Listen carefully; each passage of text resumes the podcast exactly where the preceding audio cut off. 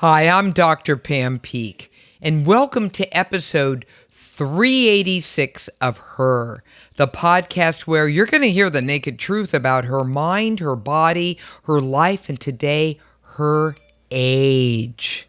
Yeah, it's all about aging. All right, we have a terrific show coming up with possibly one of my most iconic guests. Uh, and we've had her before, so I just can't wait to begin the discussion. Just know that this episode is made possible by our terrific friends at Solaray Vitamins. And, you know, uh, especially as we age, we have a lot of nutritional gaps, and it's important that we fill them. And multiple vitamins, um, oftentimes, will do that well. And liposomal multiple vitamins, ones that are protected from the stomach acid and allow for more optimal digestion are really important for us. So, in the women's formula, that is so terrific. So, it's a liposomal multivitamin for women. All right, and run on over to solaray.com to learn more. And here's your first reminder to click on iTunes after this episode to rate and review the show because I listen to your feedback and absolutely love it. All right, it's time for her. Her, the podcast. The naked truth about women. Her mind, her body, her life. It's all about her. Now, I've got a bee in my bonnet. I do. Now, as I've been getting older myself, um, oh, really? all of a sudden Not it's me. yeah.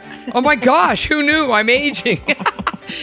I mean, seriously. So uh, this whole issue of of aging. I'm working right now with um, a femtech uh, group that's uh, MIT based um, that really is looking at this whole uh, part of a woman's life from perimenopause to menopause. I'm just laughing because in our society, after the age of 40, women just fall off a cliff and nobody cares anymore. It's all about fertility, youth, and all the rest of it. And and God bless all of you. And and and totally awesome, right? But how about the other 60 years of your life? You know, which is basically the majority. And then what what I find is that there's this collision between you know what this part of her life is in her 40s and 50s and also aging. And it especially hits women in a, a, pretty funky way. So who better to address this issue than my all-time go-to expert in, in, in the aging sector and that's ashton applewhite. It all began um, a number of years ago um, when I watched her TED Talk, which was, quite frankly, jaw dropping. She's not only articulate, entertaining, she's ridiculously smart. And I said, okay, she has to become my new best friend. That's it. So, author and activist Ashton Applewhite is the author of This Chair Rocks, a manifesto against ageism.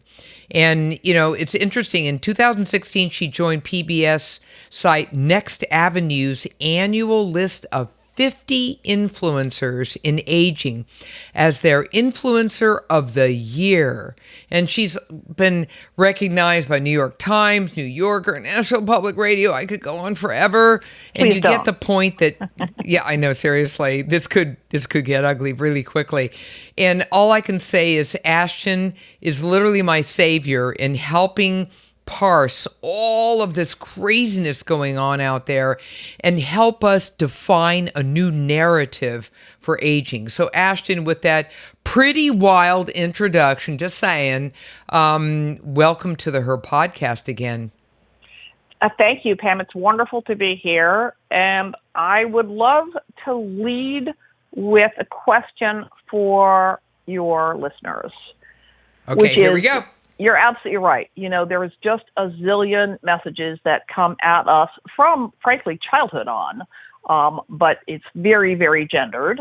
Um, that say that getting older is awful, that experiencing any kind of impairment will be the end of life as we know it, that the end of your fertility is the end of your value as a woman, that if your husband leaves you, you'll never get laid again. I want the question I have for your listeners is Have you ever thought about where those messages come from, and even more importantly, what message they serve? Ah. Because they, right? Absolutely. They yeah, who's frighten us. telling us this narrative and why They are div- we they- accepting it? They divide us. Right. I mean, and it's it's easy. It's very flippant to say, you know, it's not it's it's not flippant, but to say it is true that a a message or a, a company or a friend or whatever can only exploit our insecurities if we agree to it. That's true, but it's really hard to be, you know, to go up against this cultural narrative that barrages us all day long. But I really want people to think about where those messages come from because they are not good for us. They divide us. They fill us with huge anxieties that are way out of proportion to your fears. You will get, have sex again if it's important to you. Let me tell you. Um, if you you know if you can if you can accept the fact that that you are worth having sex with and and a you know that's the thing. If if we uh, and I'm sorry I don't mean to use being sexually active as the barometer at all. It just popped into my um, you know my my mouth as the first example. But uh, the you know name the arena that you can be successful professionally that you can be you know a, a worthwhile, just a worthwhile person in the universe. These messages that say that we women age out of that come from a society that ranks people according to their, you know, beauty and productivity, net, really narrowly defined. It comes from patriarchy, which is not about how we look; it's about power. And you, we need look no further than the recent spate of decisions robbing women of our reproductive choice, no matter what side of the issue you are on. Women's choices have been stripped away by men in power.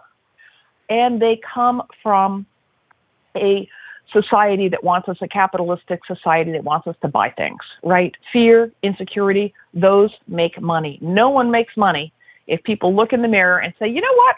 Even if I could lose a little or, you know, stand a little more here, a little less there, I, I'm going to accept myself the way I am. Well, am. you know that that also brings us to the point of of happiness. You talk in everything you talk about in your TED talk, in your book, um, about the U curve of happiness. Tell us what that is. yeah, it's interesting. It it is it is uh, a curve. If you imagine that you with one end of the graph um, being birth and the other end being death, that shows people are happiest at the beginnings and the ends of our lives. Not in that the mid midlife. I think somewhere in like early fifties is in general. You know, and of course we're talking about all of humanity here, so it's not an exact point. But midlife is the tough part. That's when we have maximum responsibilities, career wise, caregiving wise. That's when we're realizing, like, oh crap, I might not become a ballerina or an astronaut. And that's a really hard reckoning. And the interesting thing is that this curve obtains across class, across culture, across marital status. It is a function of the way aging affects the healthy brain. And I am always saying, like, the scary stuff around aging is real. We need to acknowledge it. Doesn't do any good to whitewash it and say, oh, if you, you know, eat enough kale, do enough sit ups, eh, you know, nothing bad will happen to you. There's no guarantees. We need to be honest about the scary stuff. But our fears are so out of proportion to reality. Those fears are bad for us and they make us more vulnerable to what we fear. And if you think about that U curve persisting in a culture that's full of this negative messaging, imagine what it would look like in a culture that was less ageist and less sexist Absolutely. and less misogynist. And and you know, it's interesting.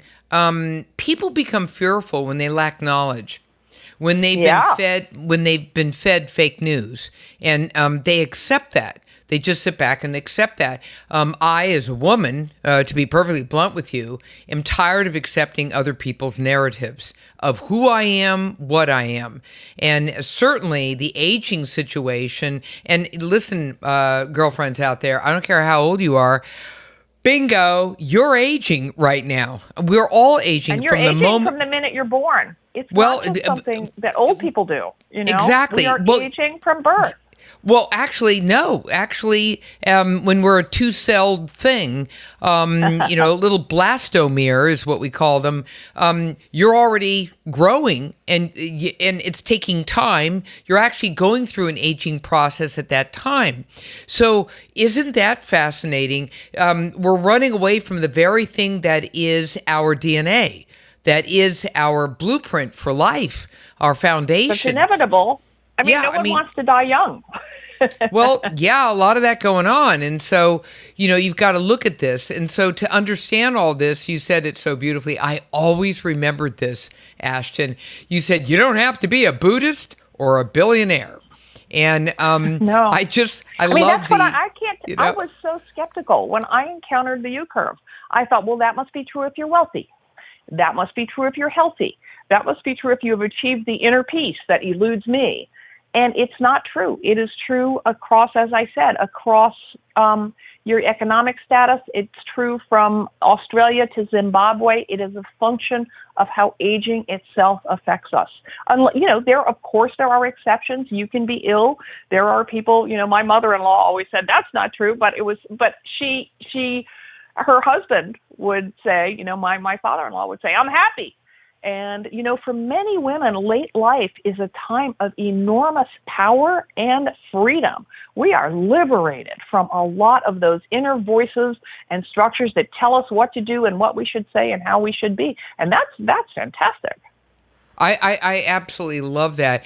And, you know, again, what we're talking about here, Ashton, you and I are little p- pioneers here, um, you know, pushing against the forces of society's narrative of all of this, especially as it relates to women. Um, And think also- think where that narrative comes from. Oh, I know you keep saying that, and I keep saying you're so right. There's no question about it. Always question the origin of uh, of Who any profits? of this messaging. Who profits? But profits? well, you know, Ashton, then direct yourself right now to the whole issue of um, women and the value they are to society.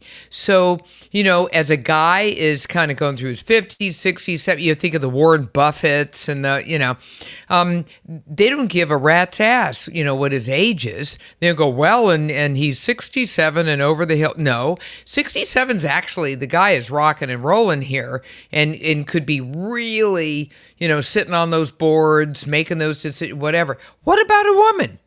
You know, what happens to a woman's worth when her menstrual cycles end? And, you know, a- on average, that's up around the age of 52 in, in the US, different in other countries. And so, what happens to a woman's worth? What goes on? Well, why on earth should our worth be tied to our reproductive status? Thank you. Know, All right, moving to the next yeah, subject. I mean, that, no, that but seriously. patriarchy and misogyny.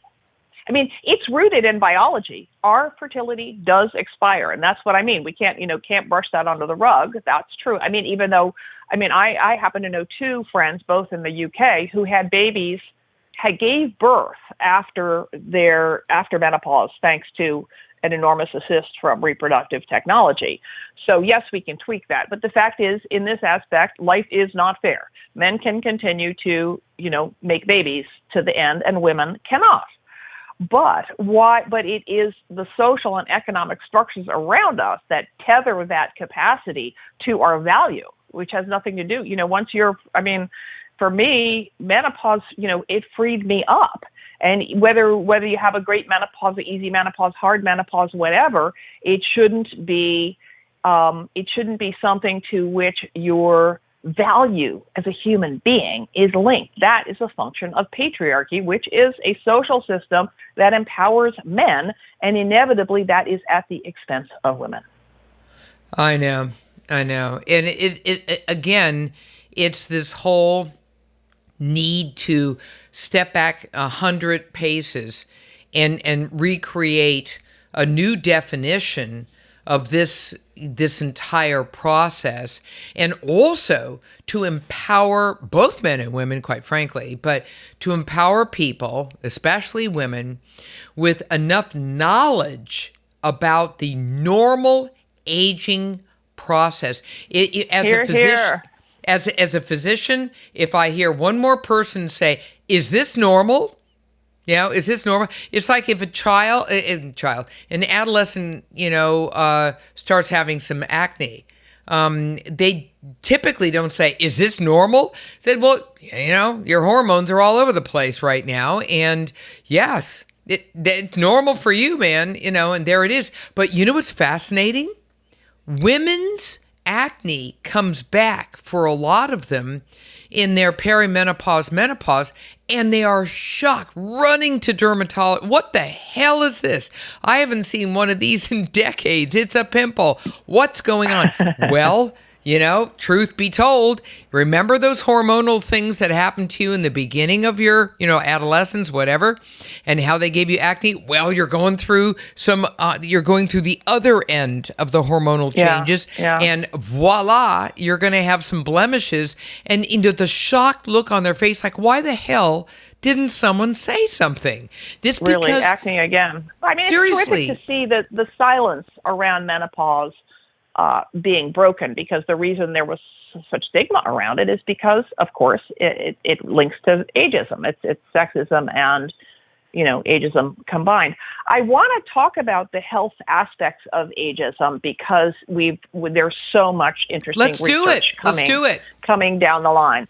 I- I mean, and I, let me let me contextualize this by saying that a year ago, the World Health Organization, not the World Old People Organization, launched its global campaign to combat ageism. That's the name of it, because they realized that the biggest obstacle to making the most of longer lives that everyone around the world, statistically speaking, is enjoying. Everyone everywhere is living longer.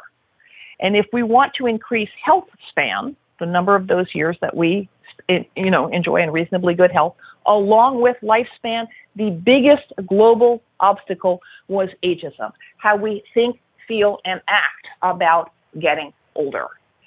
And so that is pretty damn interesting if you act if you ask me because it's really hard to control your hormones. It's hard to change your lifestyle. It's hard to lose weight or whatever or gain weight, whatever. But and it is not easy to change our minds, to alter habitual ways of thinking. And bias, age bias, we're all biased. That is deeply ingrained habit. So I'm not saying it's easy, but it's free. You know, you can read everything I've written on my website for free. And I want to point out a fantastic, most of the research on this that shows that attitudes towards aging affect how our minds and bodies function at the cellular level has been done by a woman named Becca Levy. And she, her research shows that people with more accurate views of aging live longer, seven and a half years longer. Her research is where that number comes from. Walk, we walk faster. We have better handwriting. We recover more quickly from severe disability, even a severe injury or setback. My favorite of her studies shows that um, people with a again, she, it's usually framed as a positive attitude towards aging.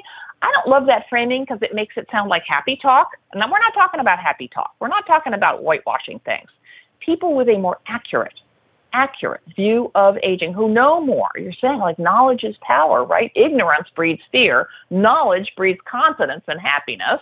So they are less likely to get Alzheimer's even if they have the gene that predisposes them to the disease. And more research in addition to hers. I mean, she's at Yale. Her research is superb. There was just another study. All this stuff is on my website for free, and it's all up if you follow me on Twitter, social media. I post all this stuff. Shows and someone did a huge study, not Becca Levy, of what they called everyday ageism, just sort of the everyday bad stuff we hear about aging, that showed that it affected people's mental health and people's physical health on all these ways. So it's not just one source. And I'll stop talking in one more sentence. God forbid I should tout someone else's book, but Becca's book has came out just this spring. Becca Levy, Breaking the Age Code How Your Beliefs About Aging Determine How Long and How Well You Live.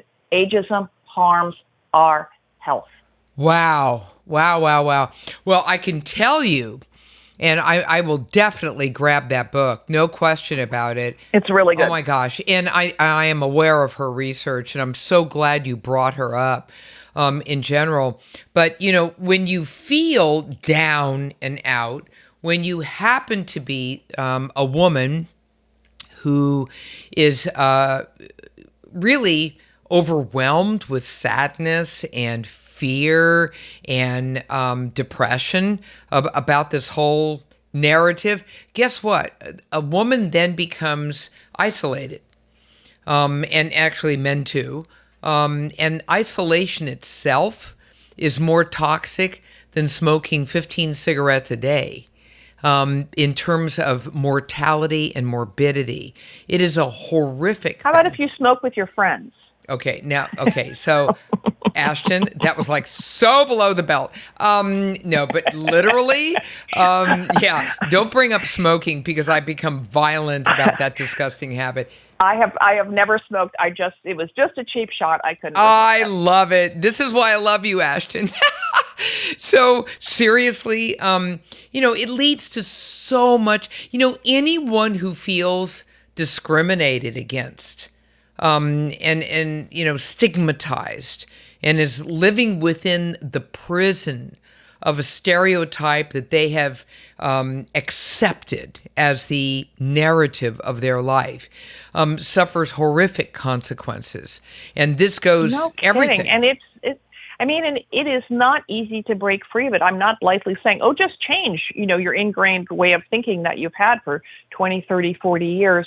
But we know that it's possible. And an example, um, and I'll I'll use the example of of being you know of dating of being sexually active as an example, but pick your you know your activity could could be anything. Um, if you look at your friends who are sexually active, they are not the thinnest, they are not the youngest, they are not the prettiest. They are the ones, the women. I'm speaking in a gendered context.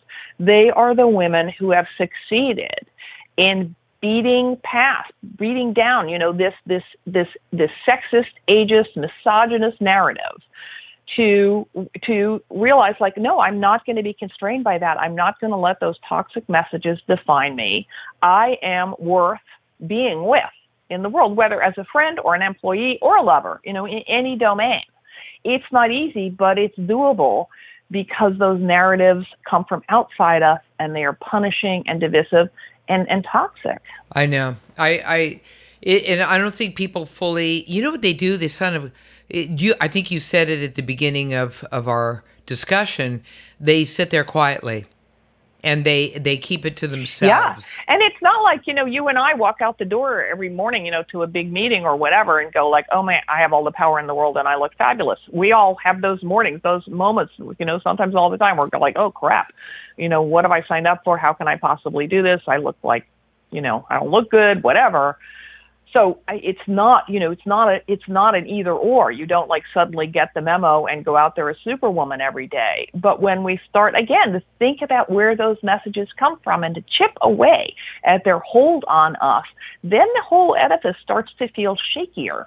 And we acquire more confidence in our own experience which the, which is that being being older is an enormous source to me of confidence right? And I know myself better. I don't sweat the small stuff as much. I have clearer priorities. All those things are enormously valuable, and they weren't available to me earlier in life. You know, it's interesting. I really started diving into this big time back in, oh my goodness, it was uh, 2015.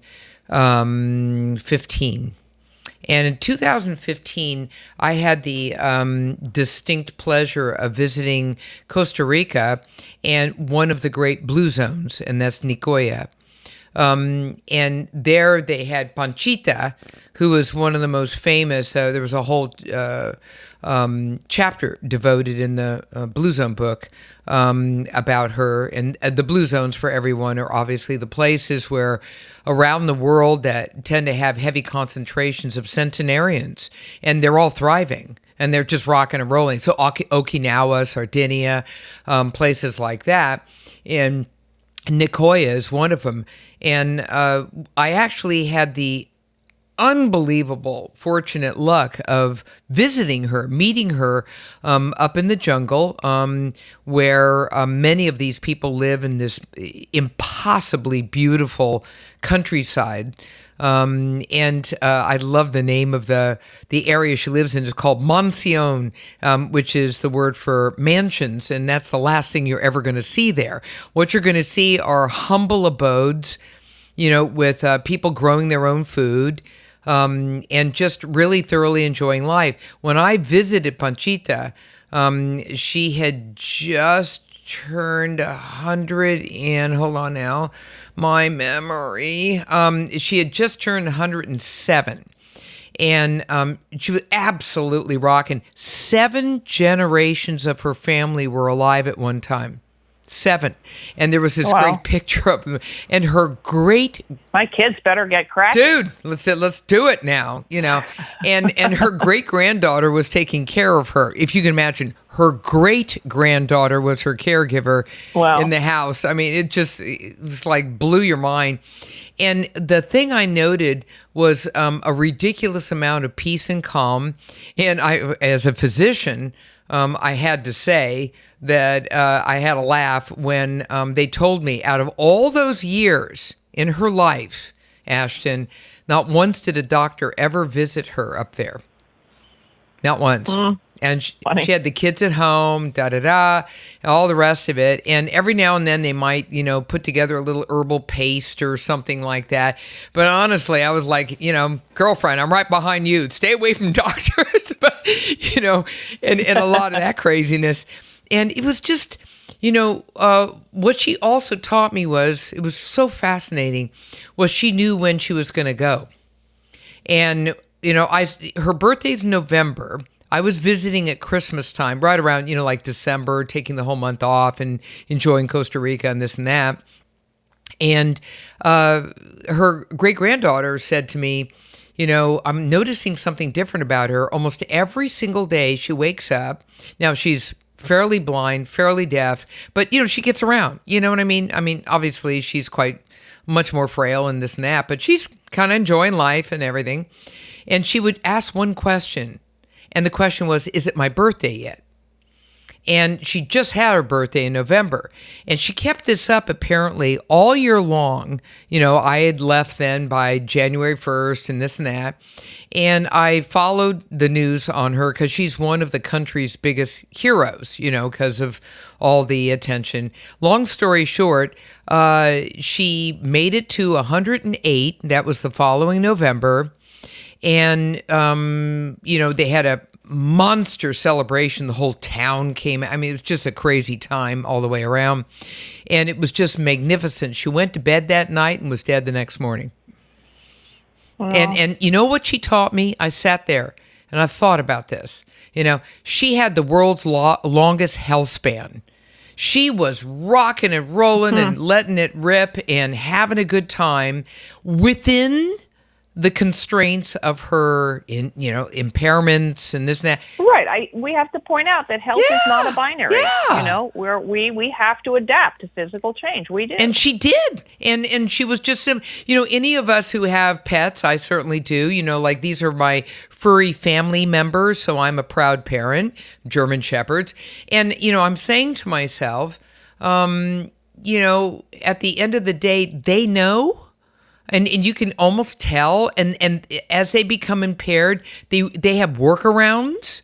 Um, they don't complain much and that's the way to go. And just to have a rich health span to your point and then literally to spend 24 hours you know dying and and you're done you know and so you sort of fall off the curve then. And that's sort of my goal in life just to kind of you know go out kicking.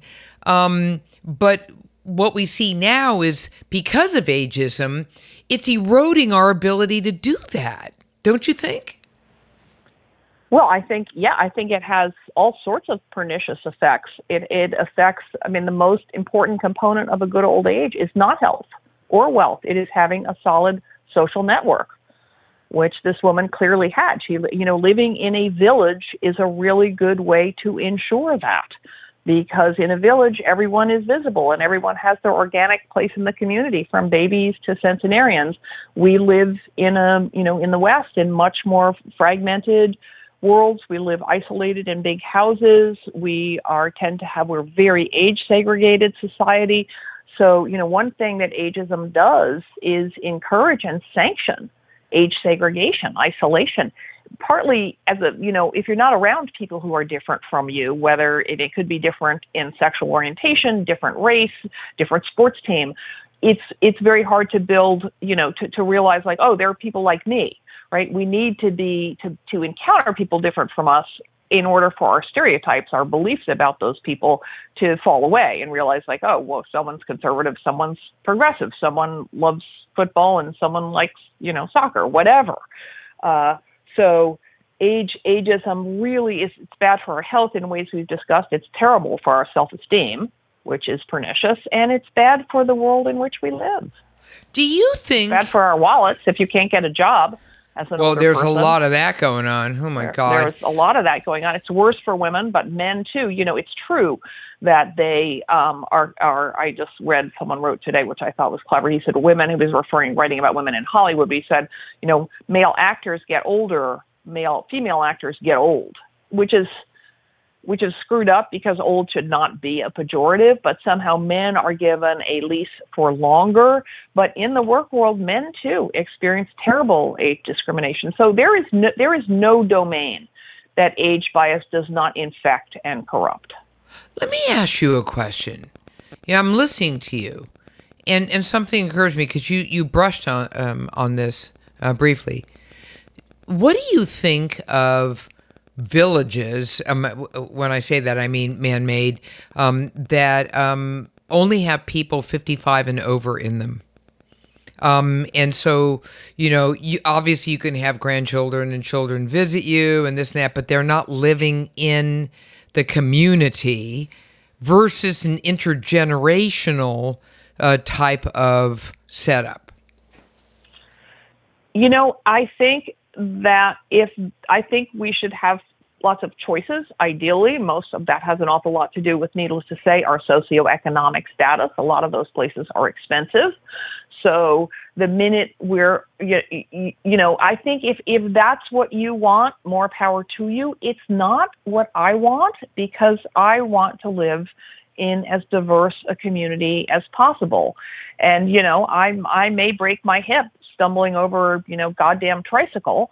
But I want, I want to be, you know, kept awake at night by music that I'm not familiar with because I wanted to hear what other people are listening to. I want to be around people who are different from me. I want to have new ideas introduced to me, which is not to say that if I was around everyone my old my same age, there would only be the same set of ideas. Older people are more diverse, more different from each other than younger people. That's a really important point. Heterogeneity increases with age. So just because, you know, which is, if you think about those idiotic marketing checklists that like are selling to people like 18 to 22 and then 22 to 29 and then 29 to 34 and end at age 65, that's just when our diversity is, is mind bogglingly expanding. But I digress.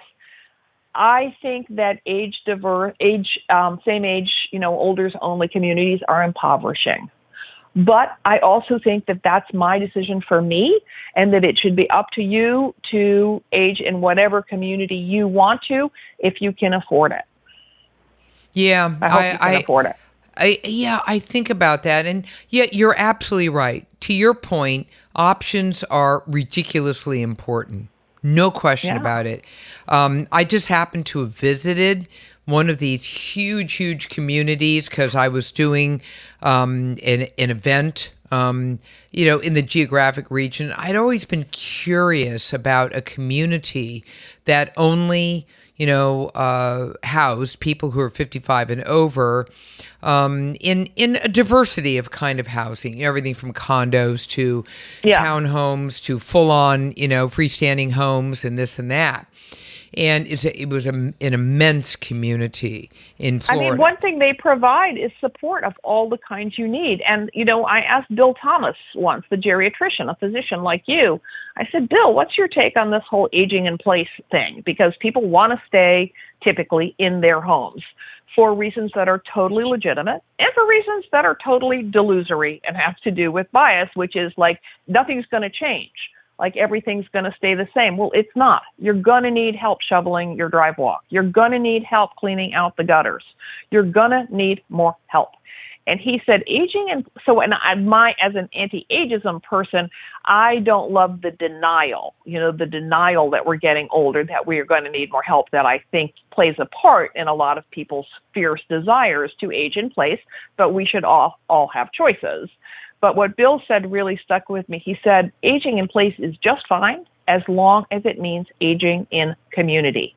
And a lot of these um, senior residences provide fantastic community. I wish that my mother in law, whom I mentioned before, she was an enormously sociable person.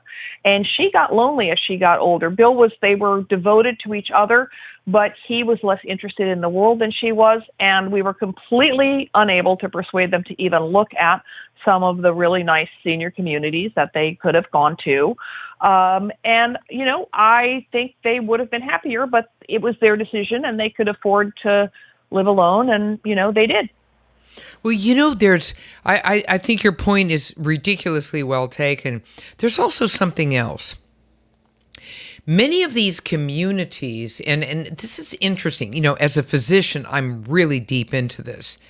Um, many of these kind of senior communities, for lack of a better term, um, also have uh, end of life um, continuums. So, for yeah, instance, which is fantastic. Which, which I think is very cool. So, if it's very clear that after a stroke or you know impairment, otherwise, and this and that, that you can't do independent living anymore, then you end up graduating, as it were, or or transitioning uh, probably better term, um, to um, uh, what Assist, they call assisted in, living.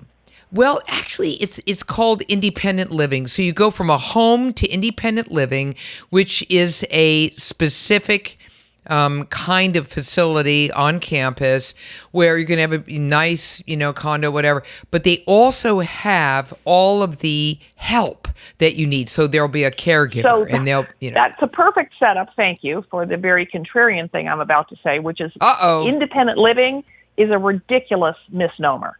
Yes, I would you're like not. to take the word. no one is Pam. No Yeah. child is independent. No one when we have children and need help. No one when we're in school. Think of all the people that provide all the services that every human being on the planet needs every day. There is no such thing as independence. And the whole holding up of independence, and um, there's air quotes around it this time, as the goal, I think is so, it's deeply classist because wealthy people can afford to purchase the supports that make it appear like we're independent. Someone to drive us around, for example, or someone to, you know, help us down the stairs or whatever. But even that is an illusion. There's no such thing as independence. Those those communities, you know, I, I love the phrase assisted living because we all need help all the time. We need help if we break our ankle when we're 16 right? So this idea that somehow aging, we do it's it's tricky because it's absolutely right to push back against the notion that aging equals frailty, that aging equals sickness, but to ignore the fact that that a cognitive decline is not inevitable, but some part of your body's going to fall apart. And the more we hide that under euphemisms like independent living and aspiring to independence and acting and people in, in those homes who don't want walkers cluttering up the living room. I once was on a panel with with Glen Campbell's widow who was lovely and who talked about his his uh Alzheimer's and the support they needed and she talked about the decision to finally move him into a wonderful facility and she showed a picture of it. It looked like some sort of uh, paradise, only I think somewhere in Arizona with these adobe roofs and this beautiful courtyard and all these, you know, old people.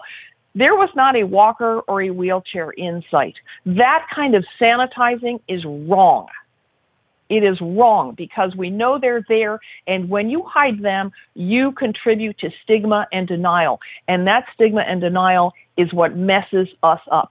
Shame is worse for us than physically than externally imposed stigma or conditions. That, oh my God, I mean, I have met firsthand people and heard uh, from other physicians. You tell me, you can tell I'm getting worked up here, but who cannot get their older patients to use a walker or a cane, even though the person then keeps falling puts themselves at risk of a really serious injury because of the shame and stigma. We need to acknowledge that as we get older, we're going to need those things. Not all of us, maybe not permanently, but we are. And there shouldn't be any shame. I have a friend in his 80s who's been diagnosed with Parkinson's. He won't use a goddamn cane and he's going to end up really hurting himself and it's maddening for his wife and family and the people who care for him and that that goes uh, that's very true for hearing aids so um, I funny you I, should I mention mean, that. Uh, well, now I'm, I'm bringing that up because it is so ubiquitous. It's like, oh, I'm not going to wear a hearing aid because that's what old farts, you know, wear, and and horrible stereotypes like that. And then they Horrible. use this kind And- of verbiage, you know. Back to isolation. Deafness Yeah. is Well- profoundly isolating. If you can't Well- hear what's going on, you can't be part of the conversation. I am about the call that came in just before yours was from my audiologist. I lost much of my hearing in my left ear to an acoustic neuroma, which is a benign brain tumor. Um, a couple of years ago, and I just I went back and I said I think I'm deafer, and she said, Yeah, you are. You need to move from one hearing aid to two. So tomorrow, oh joy, I'm going to be fitted with a, a device. There's a hearing technology that will beam somehow magic um, from your better hearing ear to the more impaired ear. And you know, am I happy about this? No. But I wear that hearing aid, believe me, and you don't even notice they're there. You do not notice them, and they recharge. So it's like you put them, you know, you put them in the battery thing at night, and you put them on in the morning, and you don't even know they're there. Where's the shame? Yeah, I know. And and what what we also have is new science that has shown um, the increased morbidity and mortality with people who um, are hearing impaired um, and are either not able to access appropriate hearing aids or refuse to use them. And It is so disgusting that know- Medicare does not oh, cover God, hearing, don't even start with me on that one. Please run just- a campaign about that. It is Oh. disgusting. Yeah, because just- they are expensive. It's just so one. ridiculous. It's it's like people are written off, um, and and it's like and, and there's a correlation with dementia. We don't know. It's not whether it, you know you can't say one causes the other, but it makes sense. What what helps build protection reserve against Alzheimer's is mental stimulation. And if you are not being part of the conversation, part of the world around you, because you cannot hear, you're not being stimulated in that way. And that's really bad for us. And since women live longer than men, at least according to the last statistics I look, everything seems to be changing, but women still live longer than men, then it's really on women to navigate this. And most importantly, I don't know about you, but I tend to be like a crazy person about proactivity. I like to have a heads up, I like to have a plan. How about a strategy? So if you know all of this is a potential in your life, then, you know, are we putting together a plan to be able to address all of this and then wipe the shock off our face when it occurs? the reason I have, I, I, I, the reason they knew I had an acoustic neuroma, I sorry, I don't mean to set myself up as Miss Perfection. Believe me, I screw up all the time. But I used to work in a science museum, and I know the importance of baselines. We can't measure the effect of climate change or an invasive species or anything unless we have we know what it started out, what what what it looked like when we first started measuring. That is a baseline. Have a hearing test. It was because they had my baseline to look at that the doctor said, hmm, you have abnormal hearing loss.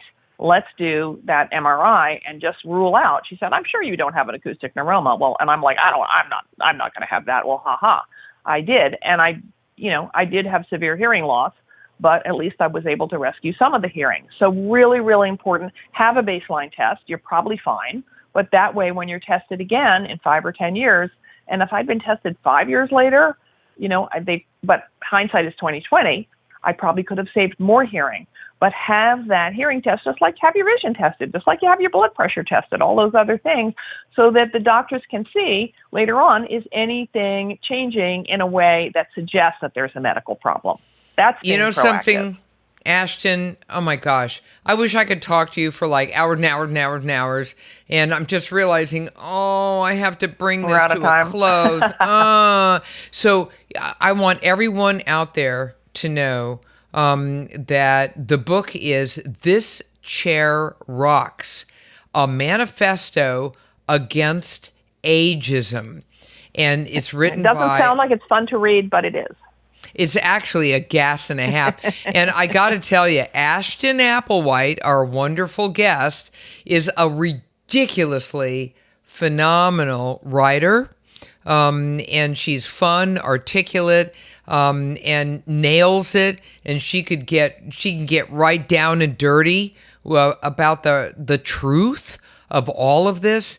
And so, you know, Ashton, I'm just blessed that you're my friend, and we're all blessed that you wrote this damn book um, so that we can actually avail ourselves of this and run on over to her website, which is this chair rocks with an s dot com this chair rocks dot com and then avail yourself of all of her totally cool social media um, which keeps you up to date on all of her you know comings and goings within the world of um, really anti-aging and um, anti-ageism so Uh, that's um, such an easy slip to make. I know, and and I just it, there's a little bit about what I'm up to, but I really try and use it on Facebook, Twitter, um, LinkedIn to to let people know what's happening in the news, in popular culture, in science around what we know about aging, ageism. See, I just did it.